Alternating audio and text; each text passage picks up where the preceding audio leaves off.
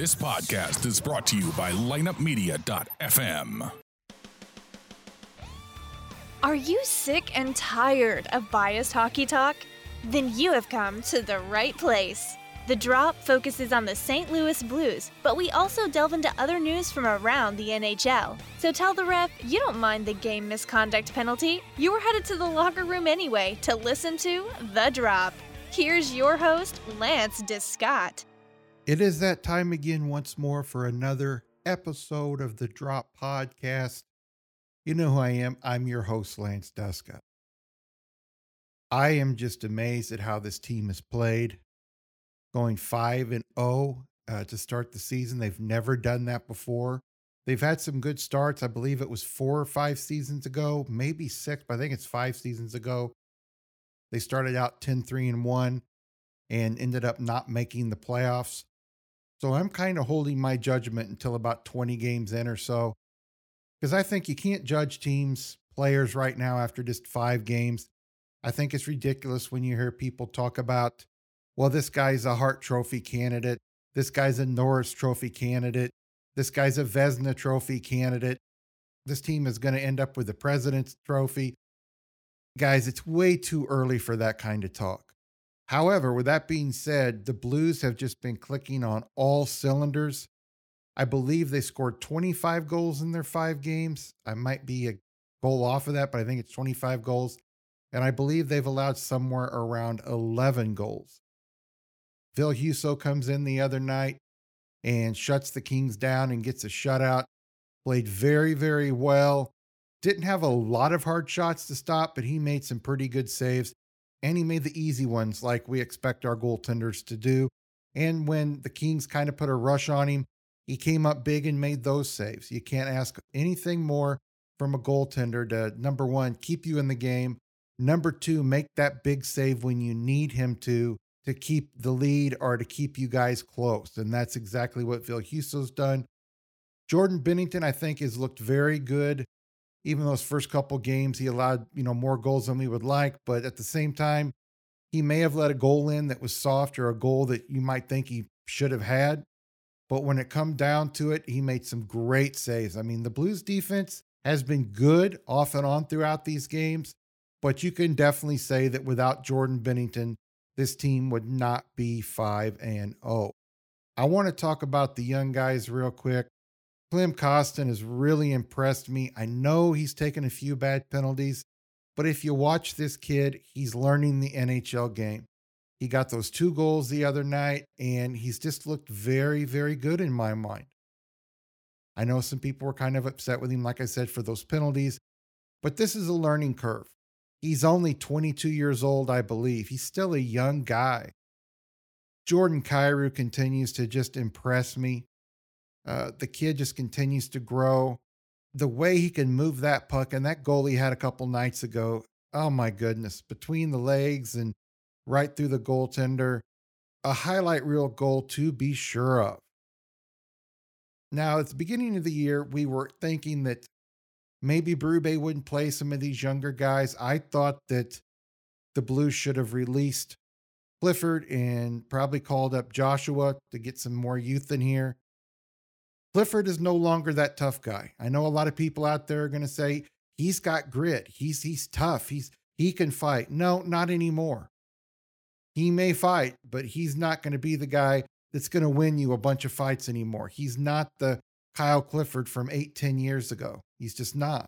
And with the way the league is going, that enforcer role does not mean anywhere near as much as it used to yeah, you've got Ryan Reaves playing for the Rangers, and he did a good job playing with the Knights. But there were games where Ryan Reaves set with the Golden Knights. And I'm sure there's going to be games where he probably sits in the Rangers. You cannot waste, in my mind, a roster spot on a guy like Kyle Clifford over a young guy that wants it badly. And Dakota Joshua wants it real bad. Let's get into Buchnevich first of all, one of the new players on the team. The Blues got him from the Rangers for Sammy Blais. and I know a lot of people are upset that Sammy Blais is gone, but guys, he's a fourth line player. Third line if you need him to step in in a pinch. He's just the type of guy that you can find a lot around the league. Yeah, we liked him. Thought overall he did a decent job. But Buchnevich comes in, he gives you a lot better skill set. He can be physical. He can score. He can pass. He's that all around player that Craig Berube likes. We've all seen him play this year so far, and although it's early, I'm very happy in how he's contributed to this team. Moving on to Brandon Saad, who they signed as a free agent from Colorado. Again, I'm really impressed with this guy. Good guy to have around. love the way he's playing. I know some people are thinking that these guys should step up more and be contributing more, but I think they're contributing enough to this roster. This roster has enough talent. We definitely have more talent when it comes to scoring than we did last year. For sure. You can just see that in these first five games. Are the Blues going to continue to score five goals and even more in games coming up? No, they're not. That's the way the NHL is. Uh, this team has got talent to score. They've got some guys that can muck it up in the corner. Not super physical guys that are going to beat you into submission, but guys that will hit you when they have a chance to hit you. And I think that's good for this team to have.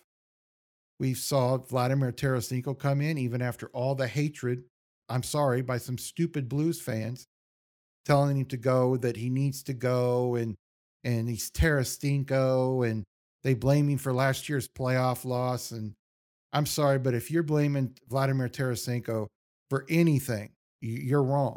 And for those of us upset with him because he supposedly went in and got upset with Armstrong and demanded a trade, you don't know what went on behind the scenes. I want you to look at Vladimir Tarasenko's personality. Look at how soft spoken he is and, and has been.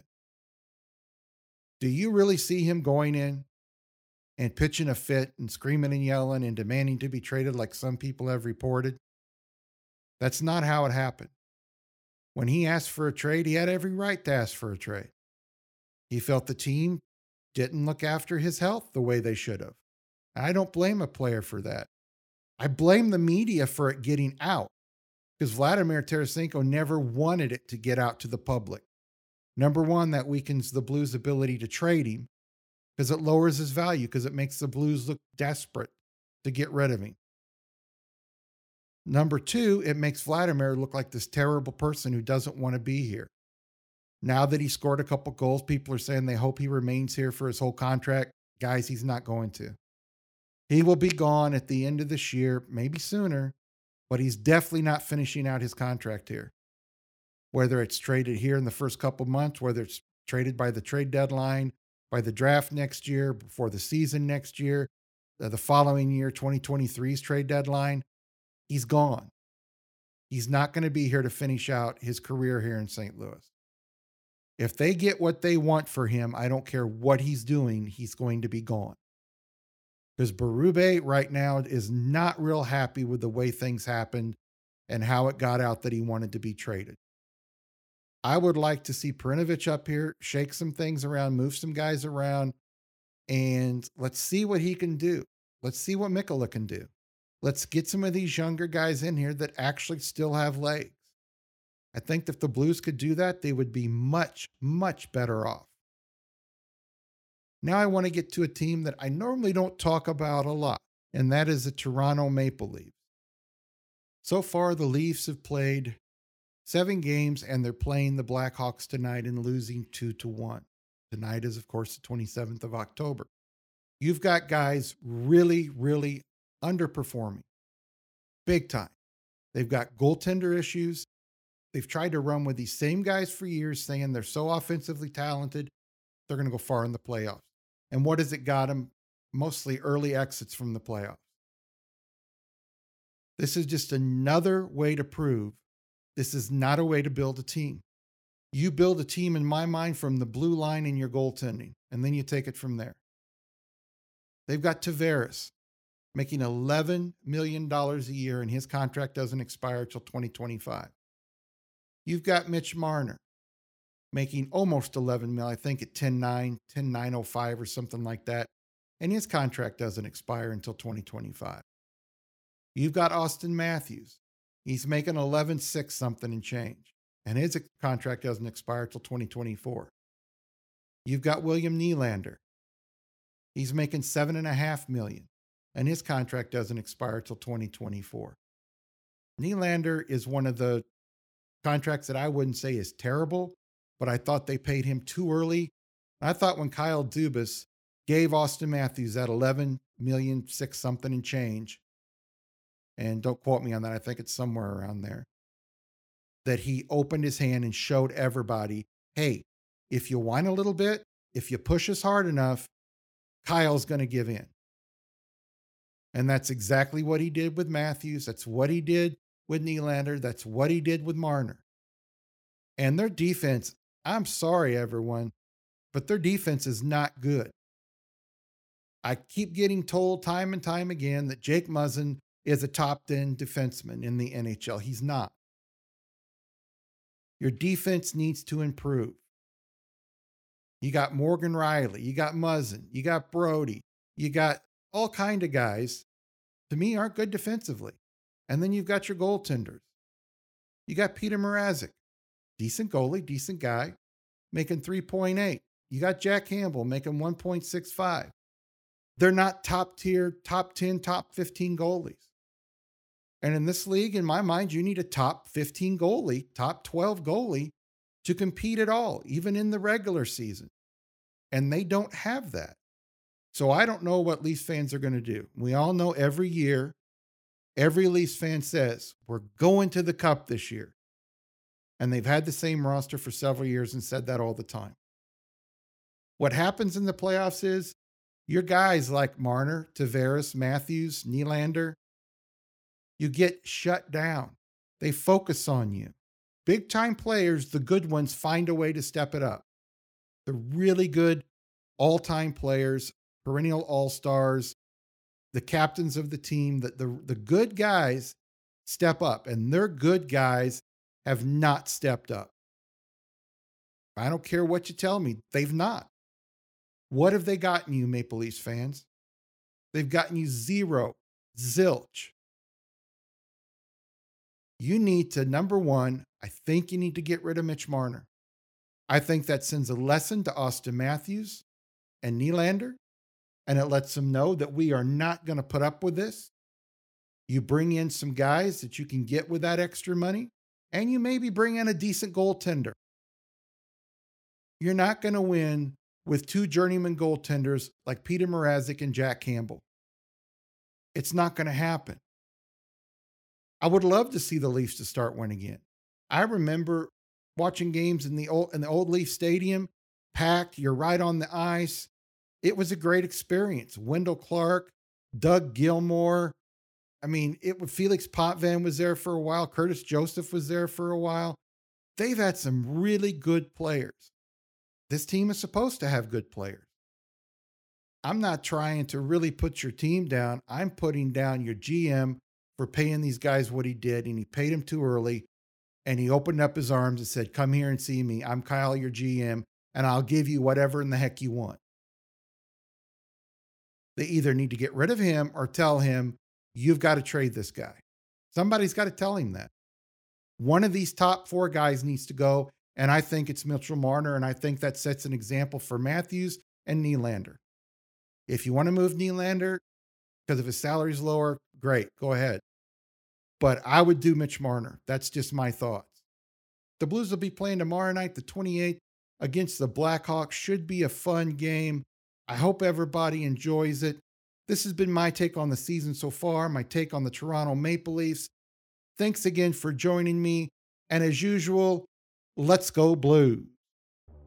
Thank you for joining us for this episode of the Drop Podcast. To get more of the drop, check out our website at droppodcast.com. You can also find us on Google Play, iTunes, and the iHeartRadio app. You can follow us on Instagram at the.drop.podcast or on Twitter at Drop Hockey Show. You can email the Drop Podcast or host Lance DeScott at lanced at droppodcast.com. To find out more about Lineup Media, go to lineupmedia.fm. Until next time, let's go blues. This podcast was a presentation of lineupmedia.fm.